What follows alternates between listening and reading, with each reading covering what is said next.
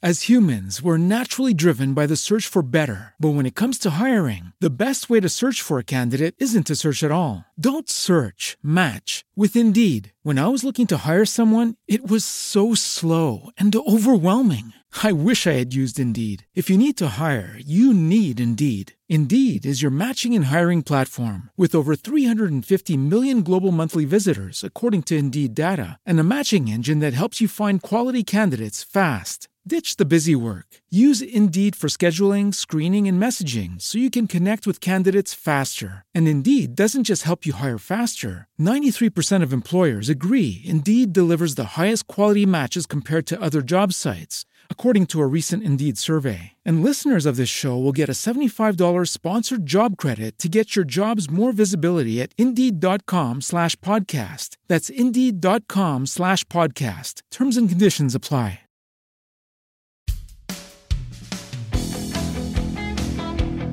Hello, and welcome to Killer Queens, a true crime podcast. I'm your host, Torella.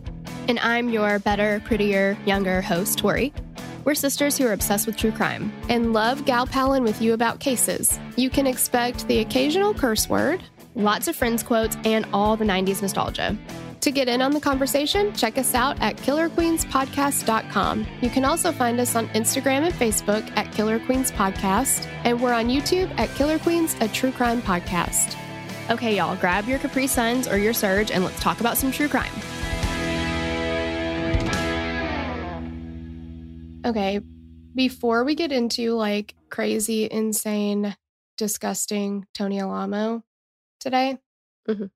I have a sad story. Oh, hmm Well, maybe not sad. It's it's upsetting. I got some I got some great flared jeans. they are very flared at the bottom. I know the story.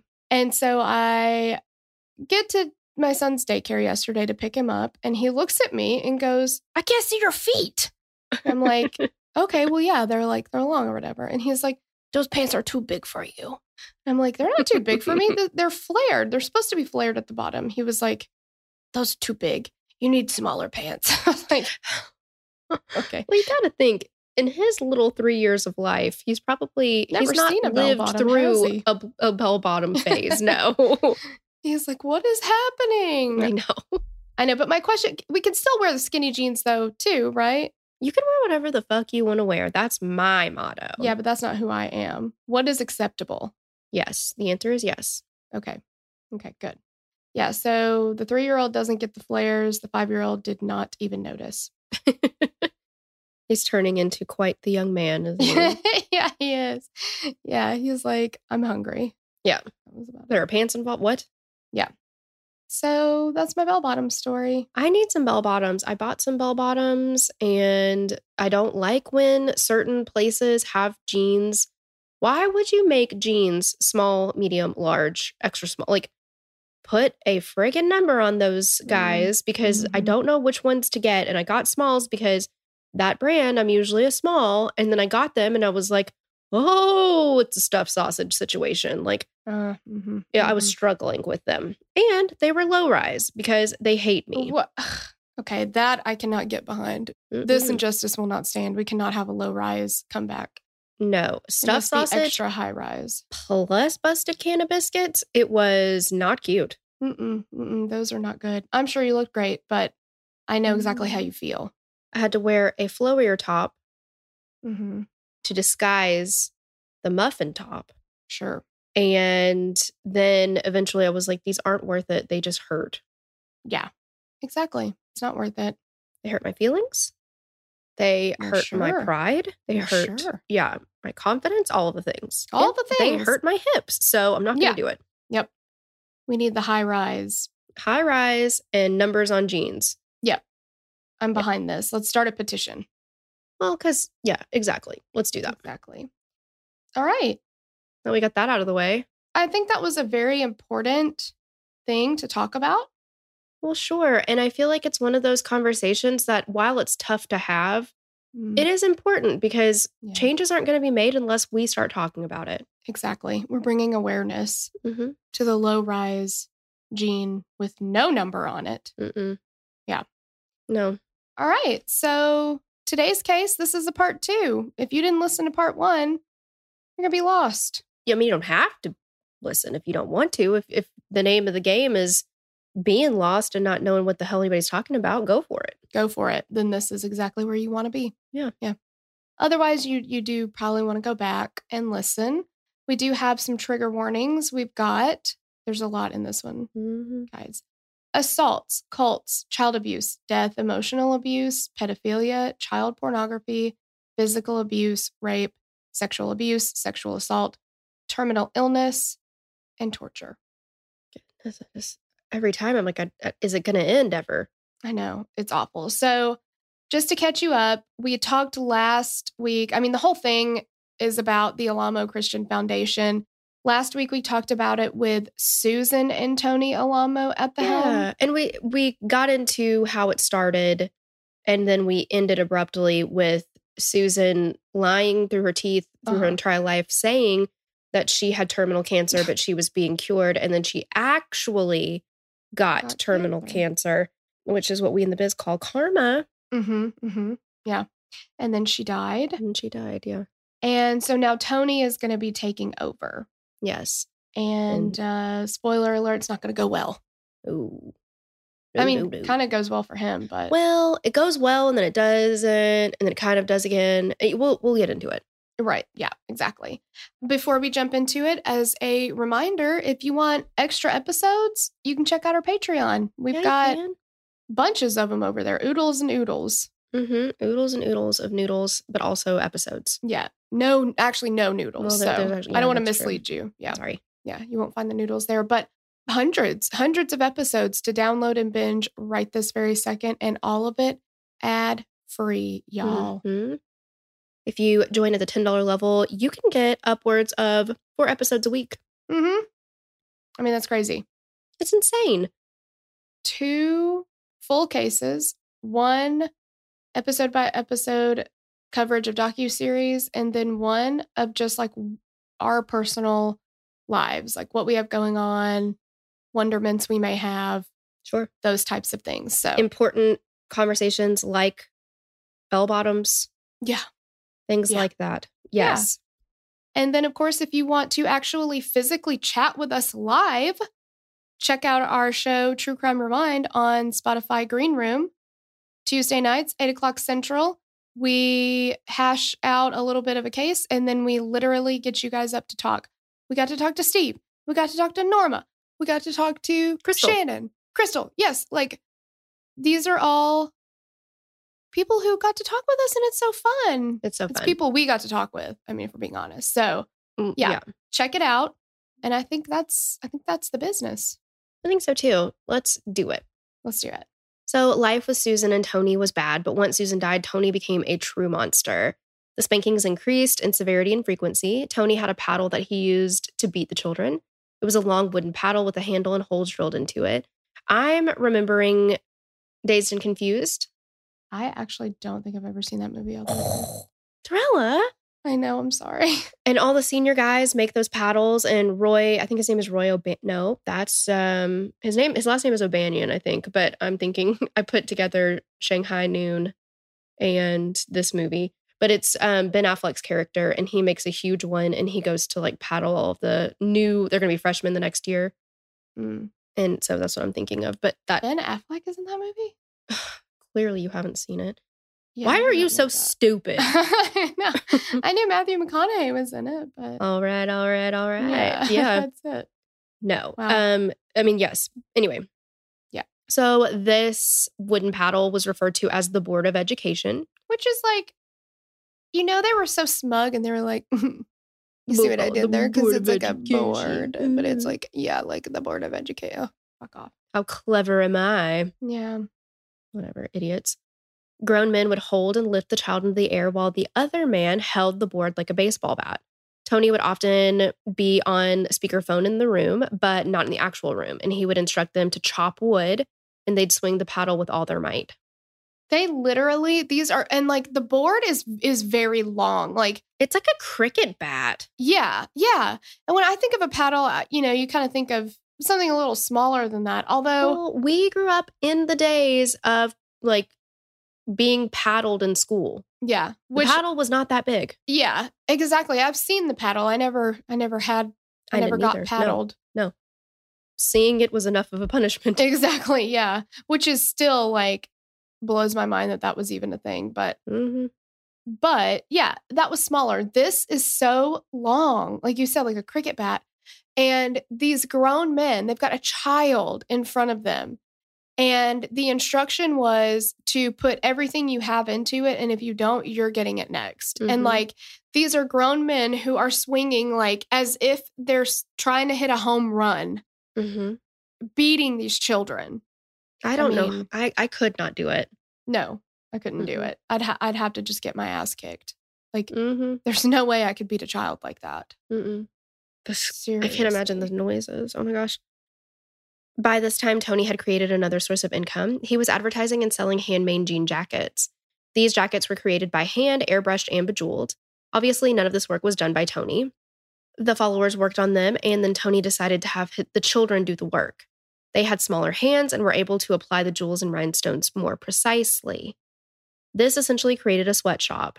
After the evening prayer meeting, the children were bused to a location to work on jackets until late into the night, and the jackets became incredibly, extremely popular, even with celebrities. And the thing about these jackets is, as much as I hate Tony and everything that he stands for and everything that he's ever done, they are kind of cool. I would wear one.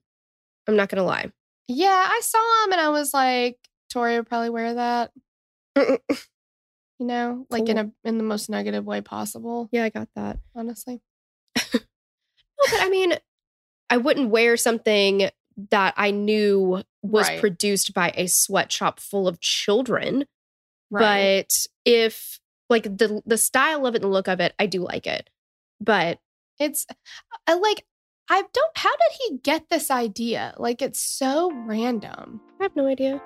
I have no idea. It's just and like tons of celebrities wore them. Oh yeah.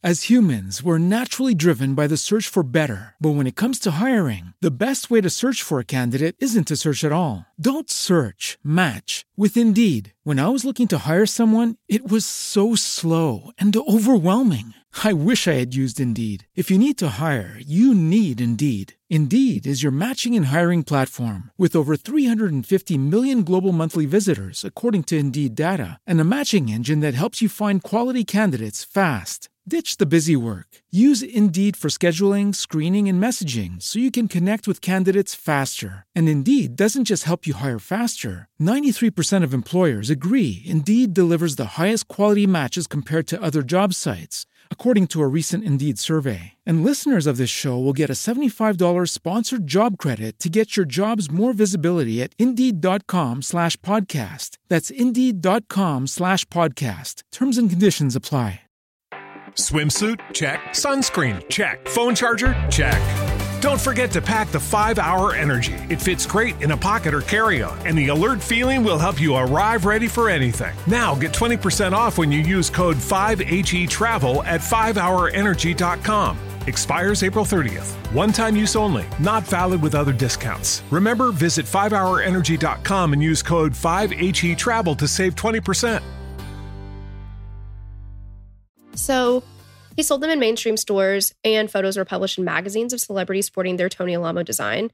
This one hurts, guys. It does. It hurts. Dolly Parton, Mm-hmm. Mike Tyson, Brooke Shields, Sonny of Sonny and Cher, and Mr. T were the some of the ones that were sporting his designs. This kind of celebrity support of his designs validated his foundation to the public and gave him more avenues to continue working or making money. The children were never paid for their work. No, of course not. And it's just like, I mean, honestly, though, like, what was Tony supposed to do? You know, because it's like you could have adults make the jackets Where with their you- large Yeah, fingers. Where are you going to find adults with tiny child hands exactly. this side of Charlie's uncle from It's Always Sunny? well, that's true. And also, you have to pay adults. Yeah. Well, no, you don't. Not for Tony well, Alamo. that's true. That's true. Yeah, I mean, you have to pay them, them, but then you then have you to. just take it back. well, yeah, you got to go through the whole thing of like redepositing Yeah, the checks. It's like a whole thing. You got to get signatures. It's a whole thing. So if you just have the kids do it with their teensy little fingers, you make your jackets faster.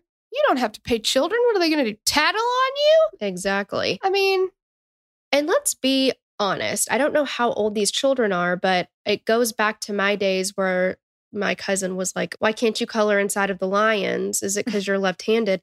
Kids don't have the dexterity. mm, I'm guessing that they had to work very, very long and hard to get these right. Because Yeah. you know, Tony or whoever is not going to be like, Oh, it's fine if it's a little off. right. Yeah, exactly. No, this has got to be fit for a celebrity. I just can't with this fucking guy. It's so. Eh, The thing about Tony that we're going to come to find out is he doesn't really think he's doing anything wrong here. Uh-uh, no. So it's just like, he's just like, well, what? What? Well, and you got to wonder is it because he's been telling himself this lie for so many years that he's believing it, or did he Mm. always believe it? Yeah, that's a good question. And then the kids were like, of course we didn't get paid. We didn't even get a jacket. Mm, no, not even a jacket. Oh my god. So shitty. I cannot. Not that. I mean, obviously, they weren't like, "Oh, cool, we'll work for millions and millions of hours for free as long as we get one of those jackets." Yeah, it's like the least he could fucking do. I know, right? Like they have literally probably like put their blood, sweat, and tears into these damn jackets. And Mhm. like, and you know, at the time they were so cool. So it's like, yeah, you can't even let him have one. Like, he's just a fucking asshole. Mhm. In 1985, Tony lost the labor suit that was filed against him and was forced to pay wages to his followers. Four months later, the IRS revoked the foundation's tax exempt status, leaving him owing approximately $7.9 million. This is in 1985. Wow. That's like 200 cajillion billion trillion Yeah, dollars now. exactly. Exactly. I'm no mathematician, but I'm pretty sure that's correct. Yeah. He told Brigida that nothing was in his name, that it was all part of the foundation. And if she ever left him, she'd get nothing and God would kill her. I, he- yeah. Did we even talk about Brigida yet? No, I don't know. Okay. Brigida was the second wife. Yes. She was, he had like, I guess he'd come into a store and he had some, like, he was shopping or whatever. And she either worked there or owned it. And she said there were, you know, like a bunch of like younger, like college age girls working, but he just wanted to talk to her and then they fall in love and they get married. Yes. And, And Brigida is Swedish? Yes. And she's not a Christian. No. She does not, a believe in God. Yeah, she doesn't believe in God. The followers were very like, what is happening here? Like, how could you bring somebody in? It was confusing for them. But guess why he chose her? Because she looked so damn much like Susan. Yeah. She looked wasn't- a lot like Susan. Yes. So he was like, okay, no big deal. I lost my wife. That's fine. I will just replace her Yeah. With another one.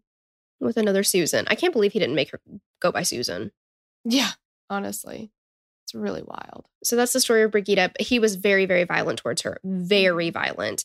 And which is a far cry from the way he was with Susan because Susan ran the show, but hmm Brigida was not, I mean, Brigida is not evil. So she Right. probably actually loved him and exactly. wanted to be, yeah. yeah. Anyway, so he told her that if she ever left him, she'd get nothing and God would kill her. He tried to strangle her multiple times. Finally, after two years of marriage, Brigida filed for divorce from Tony. Brigida said that Tony was crazy and had her followed for years after, which I'm not surprised. Years. Yeah. Years. Mhm, Years. So Tony starts preaching the Old Testament to his followers and saying that the Bible told him that he could have several wives. Not in the Bible. I was going to say, can we please get a, a page number? Mm-hmm, exactly. And he also said that God would send them to him. He was almighty to his followers and he knew it. He said that he could slit someone's throat in front of the church, let them bleed out, and everyone would think it was okay because he was the prophet. Oh my God, the power and control, the power trip that this guy's on. Yeah, it's so sad too because it's just you're leading people away from the things of God, but making them believe that you are getting this information directly from God. It's just that is such such a powerful way to play with somebody and it's it's really really just so hurtful. Like Yeah. These are the kind of things that like damage somebody's psyche for a long time, you know? It's like Yeah. If their religion is the foundation of everything that they're doing and you're, you know, they find out years later that it's like, "Oh, he made it all up." I don't know. It's just yeah, awful. he's exploiting that. And Yeah. I know that what's not in the Bible is to have multiple wives. What is in the Bible is to not follow false prophets. Mhm. Yeah, and to not be a false prophet. Exactly. It's just also it's very strange to me how it was like when when Susan was still around, she was the prophet. So how did that just get transferred to Tony? I'm sure he spewed some bullshit that was like, yeah, of course. Like I absorbed the Uh-huh. prophet Yeah. from her. It's like it doesn't just jump around like I don't know, Yeah. it's just so weird. Who are me. you? House of Pain? jump around. Okay, so Tony wanted to at this time expand the church to Miami. And Carrie Miller, which was the um, the guy who we talked about in the last episode, who like his brother was a trucker and or his brother was there too, and they ended up doing this trucking business, all this kind of stuff. Yes. Carrie believed it was because of the influence from a new television show called Miami Vice. They rented a building in Miami and began working to recruit more followers. And a young boy, Justin Miller, noticed the group and started following Carrie around while he was there. Justin mostly spent his time alone. His mother was addicted to drugs and she was a single mom. And Justin craved the adult influence that Carrie gave him and he called him Uncle Carrie.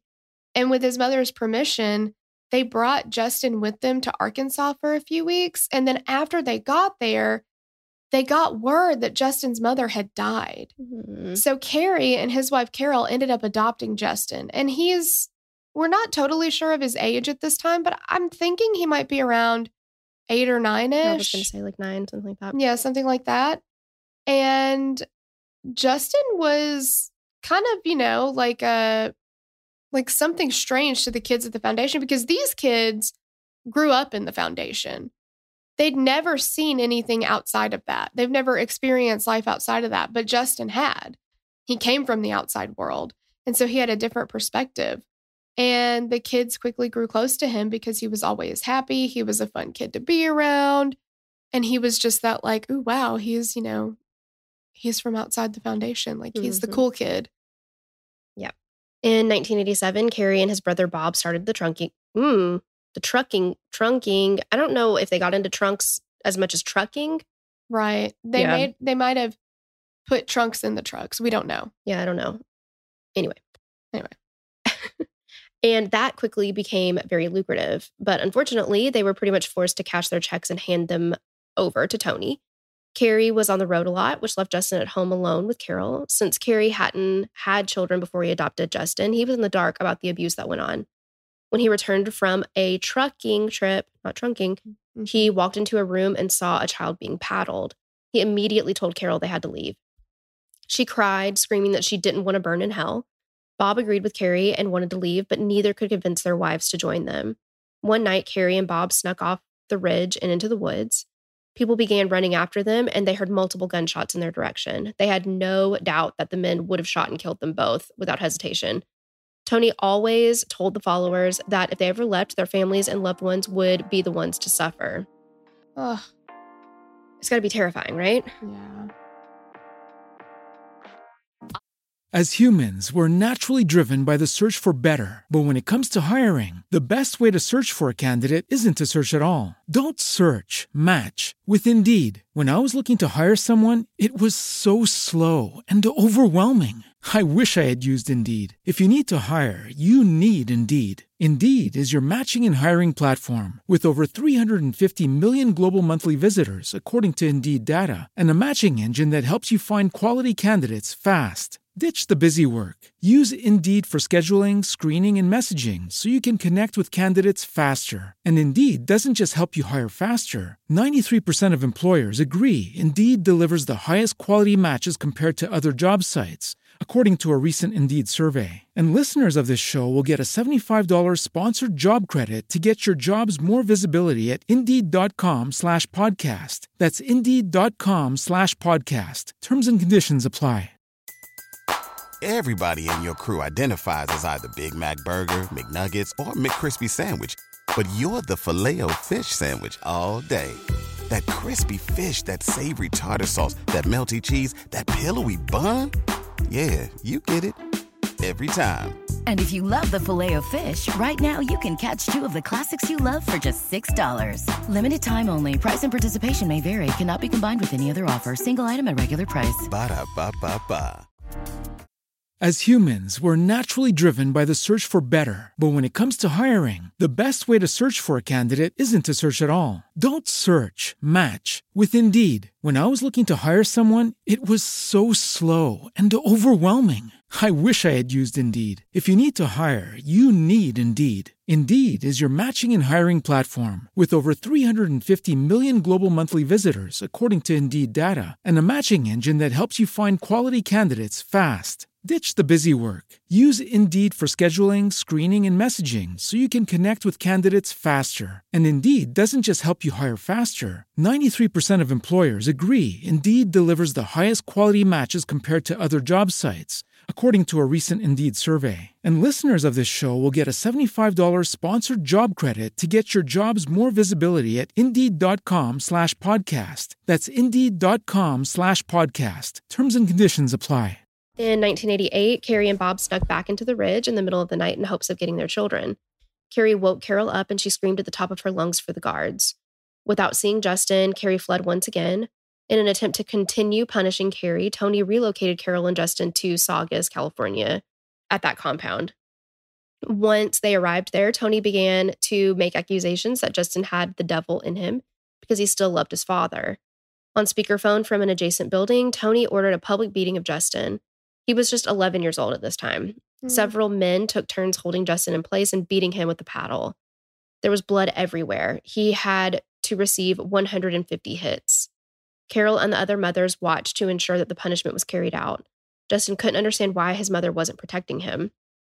Four days later, he laid on his stomach on the floor, fading in and out of consciousness. I mean, that's he he seriously was almost beaten to death. Mm-hmm. He couldn't move for days. Mm-mm.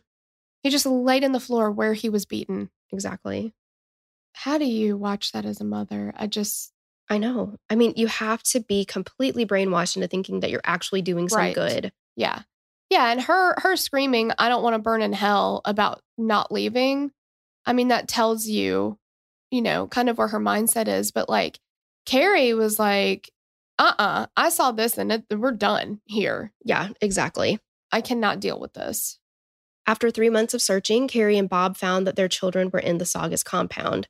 This meant that the foundation and the children's mothers were guilty of kidnapping and bringing their children over state lines. In March of 1990, or 1988, they got a court order for custody of their children. Police went to the compound to retrieve them. The followers hid Justin, but one finally pulled him out from under a bed. They told him that his father was there and he'd be safe now. During the raid, Tony was in New York City com- promoting his jackets. It's just Priorities. exactly. Got to go promote my jackets, guys. Those jackets aren't going to sell themselves. exactly. Justin told police about the beating he'd received. Police gathered the rest of the children to check them for abuse. In October of 88, Tony was charged with child abuse for the beating of Justin Miller. Tony, of course, didn't turn himself in. The media quickly became involved, interviewing Justin and Carrie and getting the story about what the foundation was truly like behind closed doors. Carrie and Bob brought a civil suit against Tony in Arkansas. Tony ran. What a freaking coward. Mhm. Despite being in hiding, he continued to run his church by speakerphone. just, just- like the old days. Yeah, it's just like I just imagine like a megaphone, like, "Hey guys, make sure you do it." Like I don't know. He's I know. Like, but they followed him. They followed him. Tony would record three, two to three hour tapes of himself giving sermons. He continued to give more frequent instructions to followers to move people, separate them from their families, beat other followers, and to punish people for no reason at all. His sermons grew increasingly more rageful and aggressive. He repeatedly told followers that the police and government would kill them if they could. He constantly threatened to exile people from the church, which was a horrifying prospect for followers because they believed that if Tony exiled them, they'd burn in hell. Hmm. Finally, in 1989, Sue had enough. Her son was accused of throwing a grapefruit from a bus window, hitting and shattering a car window. They told her that they could either leave the church or her son would be publicly beaten. They decided to leave. And she was so involved. Like she was so there. But again, she's like, I talked to my son. He said he did not do that. We've seen other children get, you know, stuff blamed on them that didn't happen just so that mm-hmm. they could be beaten. And she's like, you know, I know my son and I believe him and he didn't do this. And I cannot stay here anymore. Yeah. And this is somebody who had given her entire life to this church. Mm-hmm. And good quote for her, unquote man. church. Yeah. I, I, can't imagine what a difficult decision that was for her to make mm-hmm. because it's literally him saying, Your child could either be beaten within an inch of their life, possibly mm-hmm. killing them, yep. or y'all can all burn in hell. Mm-hmm. But thank like, God. Oh, I'll take my chances. Yeah, thank God. But it's like, you know, stuff like that is kind of like people are starting to see too that they're like, wait a second. The mask is slipping in it. Yeah, mm-hmm. exactly. Mm-hmm. So yeah, good for good for her. In 1990, Tony had been in hiding for two years. Carrie and Bob's civil suit went to court. Tony didn't show up. So he was now a federal fugitive and found liable for defrauding, emotionally tormenting, and physically abusing the Miller families. They were awarded $1.8 million in damages. Law enforcement went to the Georgia Ridge compound in order to seize property to pay what was owed to the Millers. A message had gotten out to the followers that the FBI was raiding the ridge. They were told they'd be killed if they stayed. In the early morning, after getting the court order to seize the property, the U.S. Marshals breached the compound. Followers were running in all directions to get away from law enforcement. After searching the buildings, law enforcement noted that Susan's mausoleum was empty. Tony had ordered two construction men to break the mausoleum open, take her coffin, and drive it off the property. He is stealing dead bodies now. Yeah. The speechless. Mm-hmm. Speechless. There are no so, words. Yeah, exactly. So, Chris, Susan's daughter, heard that Tony had stolen her mother's body. And, you know, even though Chris and Susan's relationship wasn't uh, necessarily always rosy, she was like, It's still my mother. And she sued Tony for return of her mother's remains. And, like, in the documentary, she's like, I mean, I can't even believe like I was saying these words out loud, but I was like, give me my mom's body back. Like, stop trying to steal my mom's body. That's, That's so, so ridiculous to have yeah. to say. Yeah. The Marshals ended up having most of his belongings, including his store, compound, and his jackets, auctioned off. And in the end, Carrie said they saw only about $7,000 of the $1.8 million settlement. Of course, and that's how civil settlements go. It's really about the hey, quit doing that. yeah, the principle than the mm-hmm. actual money. Yeah. A week after the raid, Tony called a local journalist and he told him how angry he was with the judge who'd ordered the seizure of his property. He told the journalist that the judge was going to be tried in God's court. He'd found guilty and then be publicly hanged. He's getting so in over his head and big for his britches. It's not even funny. Like, you cannot do that. No, you cannot say, you can't threaten a federal judge publicly. And of course, this guy published this article. Mm-hmm. And it, mm-hmm. it wasn't like Tony was like trying to be off the record or anything. He didn't care. He thinks no. he can say whatever he wants to say. He's calling exactly. himself the Teflon pastor. Like, he doesn't have to worry about what the laws are. And it's just, it's so funny to me because in like, despite being a completely shit human being and putting all of his followers through literal hell on earth. Mm-hmm. He is going to call a journalist and be like, listen to what they're doing to me. This is not fair. exactly. Oh, and by the way, this guy's going to be hanged. Like, okay, so we don't we don't do hangings anymore, guy. No.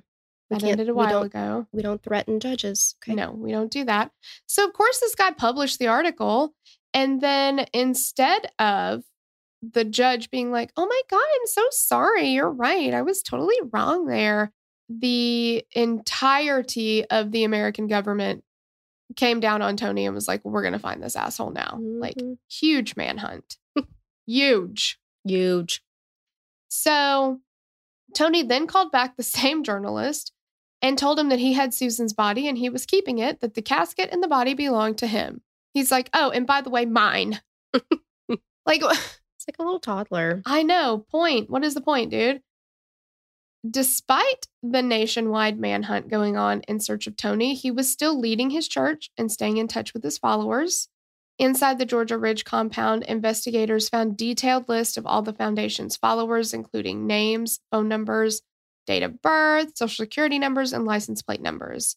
So, with this information, the FBI was able to track Tony's phone to a house in Tampa.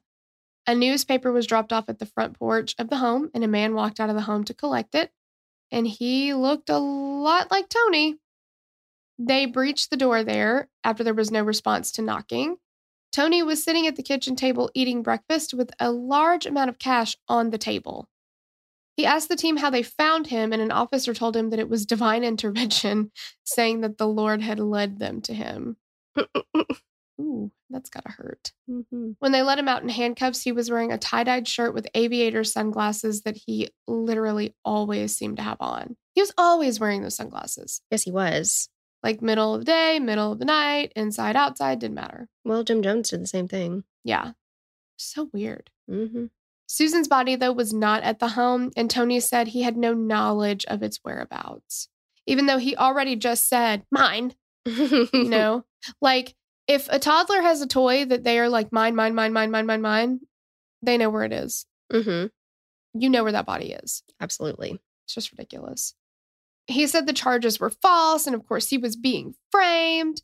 He was brought back to Arkansas, where he stood trial in front of a jury for the child abuse charge and threatening a federal judge. And you guys, he was found not guilty.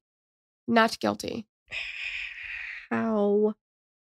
Some of the jurors said they were hesitant to encroach on his freedom of religion.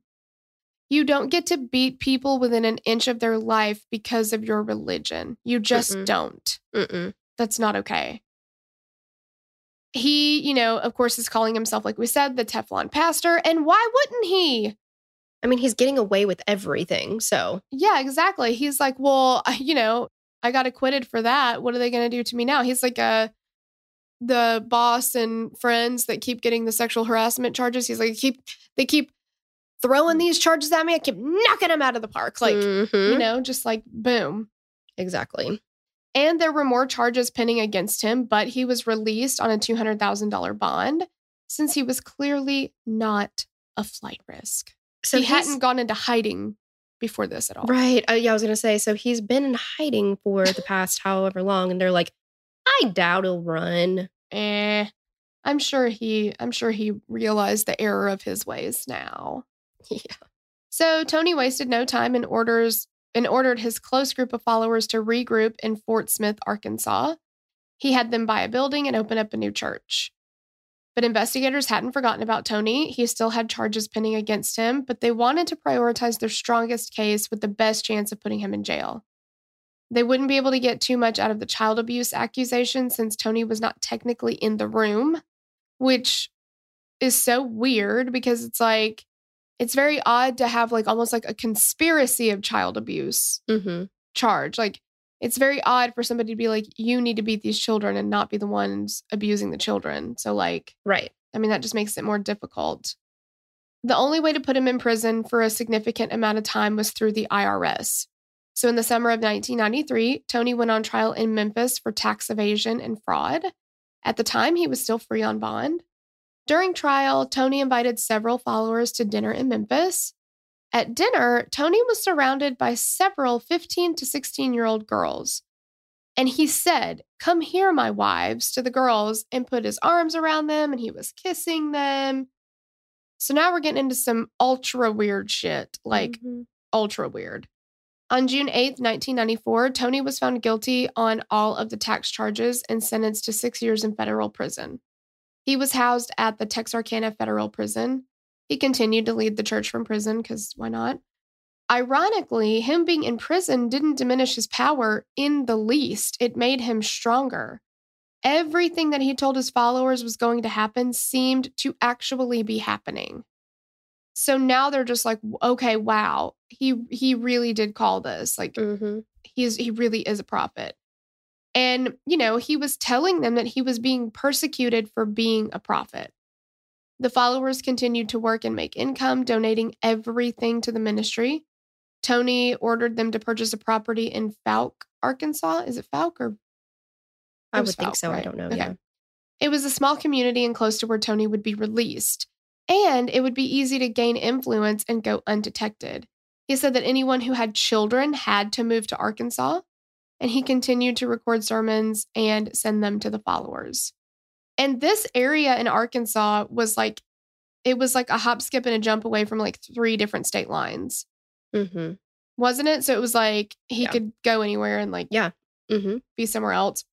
There were multiple young girls who worked in Tony's office slash house who were believed to be his wives. And their mothers were super excited when their daughters were brought to live with Tony and be a wife. Even though these girls are very young, this is an honor. Mm-mm. I just, It's so gross. It makes me Yeah. so sad. his wives would visit, visit him in prison and bring photos of other children so he could pick his new wives. Mm. He gave his current wives instructions to find out if the new wives were virgins or not. And he said that the girls in his church would come tell him when they reached puberty and they would ask if they could be his wife. So, like, he's doing like a prison interview or something. And he's like, What is the problem here? They would come up to me and be like, Hey, Tony, I've reached puberty. And he's like, Great, you can now carry a child. Mm-mm. And he's saying that all of this is in the Bible. Right. Which, again, I cannot stress enough, it's not.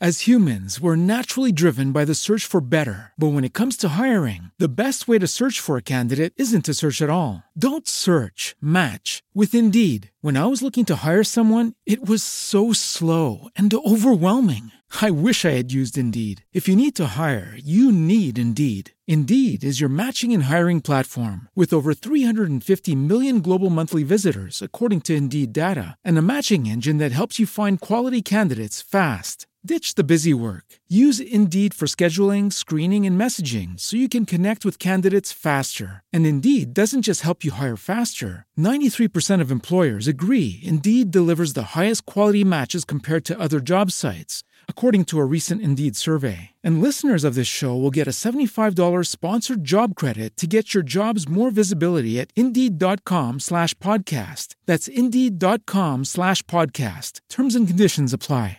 In 1998, the authorities prepared to release Tony, but Susan's body had to be returned first.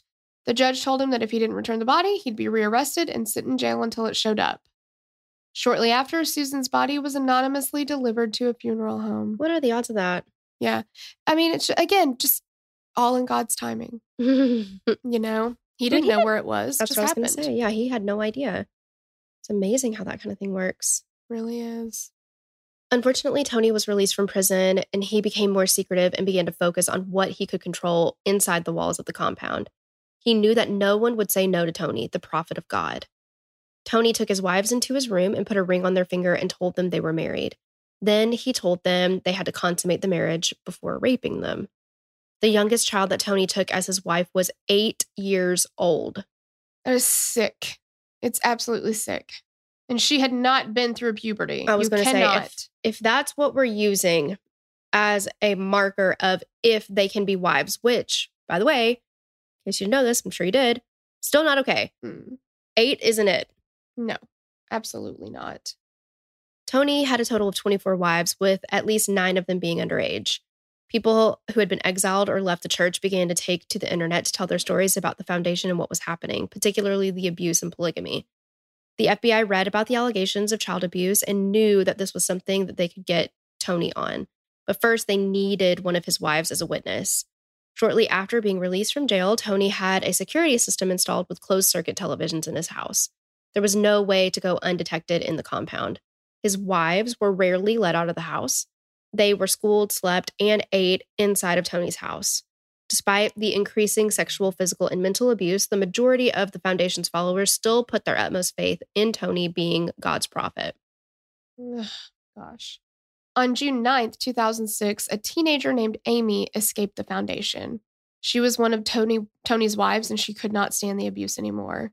She said that he would beat them for minor mistakes like running late to breakfast or listening to music he didn't like. Man, I would be in a bit world of trouble because I don't have good taste in music. Oh, that's true. And I would be in a world of trouble for being late, of course. Yeah. I would just never make it out of where wherever it is that you get beat. No, no, you would be there for life. But Who does he think he I is? know. Like, I know. it's making me. I'm infuriated. Yeah. He's like, you dare to listen to music that I don't like? I know, right? Okay, sorry, we don't want to listen to Elvis 24 7. I'm just picking something because Yeah. he kind of looked like Elvis. I know. I kind of, that's what I was just going to say. Like, what? I wonder what Tony did like to listen to. Right? Yeah. Whatever. Little river that there's band. anything wrong with Elvis, but No, no, no, no. I love Elvis, but I'm just like, you are not God. You cannot No, control no. everybody's moves. Like, that's not fair. Well, and that's the thing. It's like somebody like this who's going around being like, I'm a prophet, you know, God talks to me or whatever. He is trying to be God, like you said. Mhm. He believes he is God. Like, that's the first indicator that this is a false prophet. Like, it's not about God anymore. Mhm. It directly contradicts the teachings Right. of Jesus in the Bible. Like, Isn't it's it just like do not seek false prophets? Like, that's false idols. false idols. I mean, Yeah. same, same div, right? Yeah, yeah. Because Yeah. And that's the thing because they, and a lot of the followers did say that they put Tony and Susan on the same level as God, and sometimes Mhm. not, if not more so, because Tony and Susan were right there in front of them hmm and they were putting everything they had into these people. It's just, oh, he's just the fucking worst. Yep. But he would rape Amy and tell her that it was between him, her, and God. Though she was able to escape successfully and reunite with her father, she still was afraid that God was going to kill her. Like, even though it was like they knew that what Tony and Susan had been spewing was bullshit, but at the same time, they had that very, very deep fear of what if they are really prophets, though? hmm What if I'm wrong? Like, it's just so sad. I feel so sad. bad for them. hmm Another wife, 15 year old Desiree, found and contacted her aunt, who agreed to pick her up at a designated spot outside of the compound. On November 3rd, 2006, at 11:30 p.m., Desiree ran through the woods of the compound, dodging guards and cameras, and successfully made it to her aunt. The girls had been brainwashed into believing that if they left Tony's house and the church, they were going to hell. Some of them made the choice that going to hell was better than living the way that they were. You, that's, I mean, you got to understand how bad that is. Yeah, If that is heartbreaking. decide that potentially spending eternity in hell is Mhm. better. Exactly. It is so sad. Ex members were quick to tell the authorities that several of Tony's former wives had escaped the compound. Unfortunately, as the police went to these women hoping they'd tell their story and testify against Tony, they found that just because they left the foundation didn't mean that they didn't still believe that Tony was the prophet. Mm. Amy refused to testify, but Desiree did agree. She still had a little sister living in the compound and wanted to keep her safe. She gave investigators names and ages of the other wives and mentioned that Tony would often take Polaroid photos of the girls while they were nude.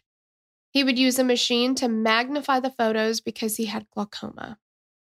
Mm. Gross. Mhm. This changed the game though. Now we've got child pornography charges, and that is in the federal jurisdiction. The FBI found out about one of Tony's wives named Summer. Summer was 11 years old when Tony took her on a bus trip to Fouke, Arkansas, or from Fouke to LA. He sexually assaulted her in the back of the bus. This confirmed that Tony had transported a minor across state lines for illegal purposes. So, this gave them what they needed to execute a search warrant on the residence in Fouke. When they breached the premises on September 20th, 2008, they found at least six underage girls living in Tony's house, including a seven year old and an 11 year old. Oh my God. It's disgusting. The girls were frightened because Tony had convinced them that the police were intent on murdering them. So he'd shown the church videos and documentaries of Waco, and everybody knows what happened in Waco, uh, saying that the people in Waco had done nothing wrong and the police will do that to them. And that, you know, all the police are here to do is to kill you. They're just going to murder you. They cleared the rest of the house, but Tony was nowhere to be found.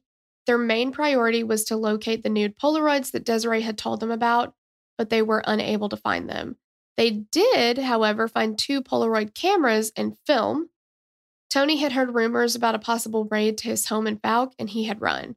How is he hearing rumors about this? No idea. He's got to have somebody Yeah, somebody in his pocket, right? helping. Yeah. Mm-hmm.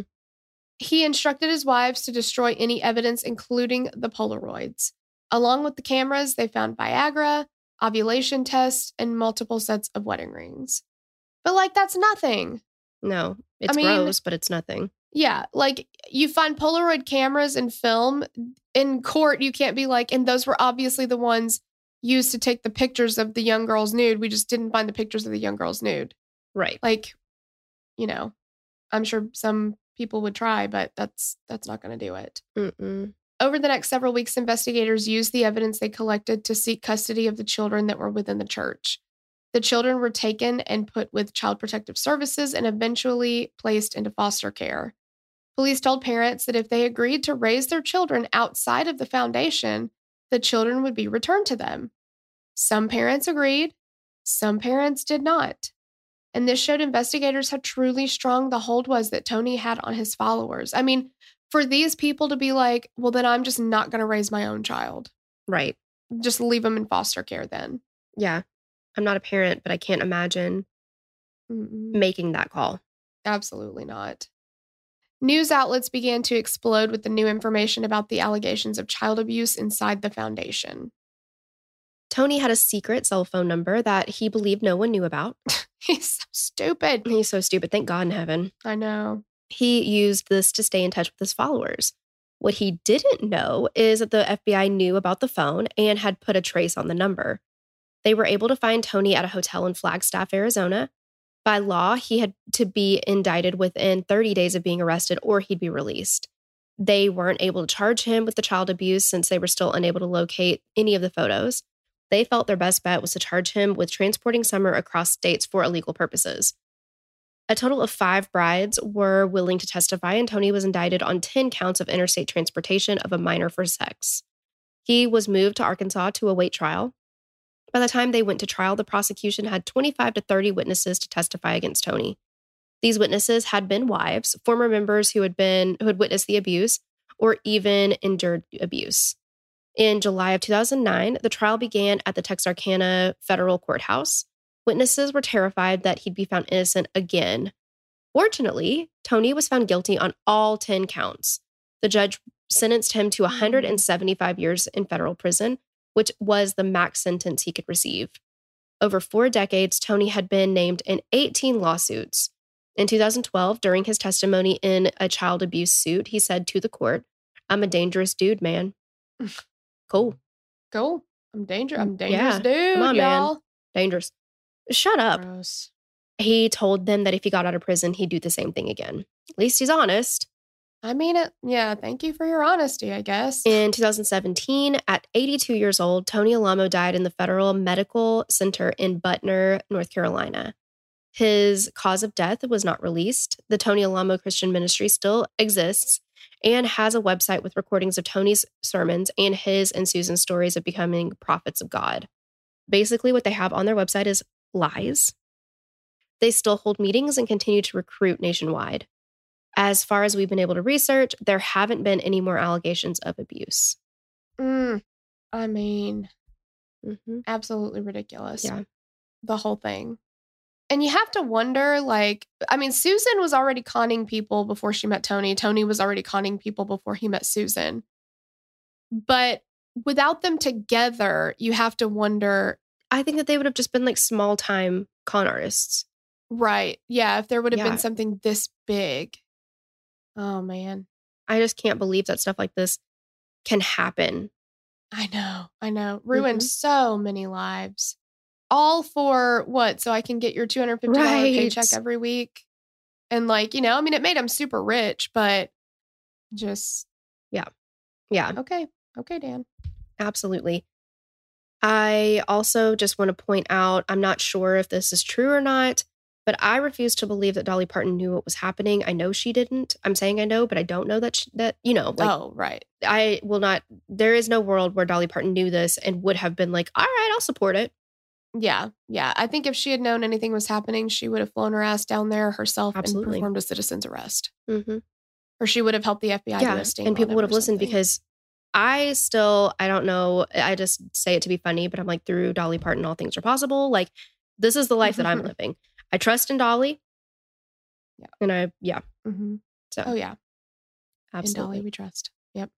Um, also, just to like throw this out there, we're by no means Bible scholars. I don't really know a ton about the Bible. I just know that everything that they said is not true because they are Right. cult leaders. Or it could have been a leaders do. situation where they picked and they cherry picked things from the Bible and Yeah. used it to their benefit and took it completely out of context and Mhm, yeah, flipped it. So exactly. there's just no way because 100%. if you follow the Bible the way that it is meant to be studied and followed, you would never get here.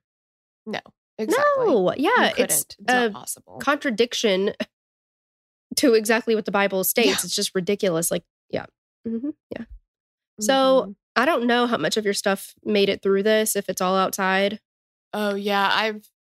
I mean, the last thing that I had on my list was just blowtorch my house. At this point, Yeah. I mean, it's just all out I think there. we need to set her on fire and rebuild. Yeah. Um, but definitely check out our Instagram post on this case. And I think a great question to ask is what kind of music do you think Tony Alamo did listen to? Right. What was allowed? Yeah. You know? The I'm interested to see what you guys think. Miami guys Vice fucking hilarious. theme song is that it? yeah. Exactly. Yeah. Like, oh my gosh. He's looking like Glenn Gulia with his suits and shit. exactly. Yes. And I I feel like I've Yeah. been living a lie. I didn't realize that Miami Vice was a religious work. Oh, I didn't either. Yeah. You learn something new every day. you know. Yep. That's right. All right. Well, we love you guys, and we will catch you on the next episode. Bye. Bye. We'd love to hear your thoughts on this case. Connect with us on Instagram or Facebook to continue the conversation. Thanks for listening, and we will meet you back here next week. Bye. The theme song for the show is created and composed by Stephen Toby. You can find more of Stephen's work on SoundCloud. Our logo was created by Sloan Williams of Sophisticated Crayon. You can find more of her work on Etsy. Visit us at killerqueenspodcast.com for merch and other info about the show. What? Oh my god, he's still going.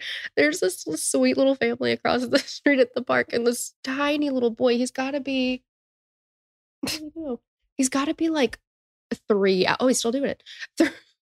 Three at best, and he's waving his arms like like a helicopter or like um how would you describe it? Remember those duck things that Granddaddy would make that were like in the wind? They would just like Oh, swing. uh-huh. That's what he's doing, and he is running and just swinging his arms as the fun. Oh, he's still he's doing it again. There he goes. He's just having like the best time he's ever had. It's so cute. That's couldn't- sweet. like, oh, look at him go, and then he just didn't stop, and I could. I'm sorry, I couldn't stop laughing about it. I was like, are you gonna like are you laughing about the jackets? I mean, they're No. not that funny. but- No, it's a sweet little kid. As humans, we're naturally driven by the search for better. But when it comes to hiring, the best way to search for a candidate isn't to search at all. Don't search, match with Indeed. When I was looking to hire someone, it was so slow and overwhelming. I wish I had used Indeed. If you need to hire, you need Indeed. Indeed is your matching and hiring platform with over 350 million global monthly visitors, according to Indeed data, and a matching engine that helps you find quality candidates fast. Ditch the busy work. Use Indeed for scheduling, screening, and messaging so you can connect with candidates faster. And Indeed doesn't just help you hire faster. 93% of employers agree Indeed delivers the highest quality matches compared to other job sites, according to a recent Indeed survey. And listeners of this show will get a $75 sponsored job credit to get your jobs more visibility at Indeed.com slash podcast. That's Indeed.com slash podcast. Terms and conditions apply.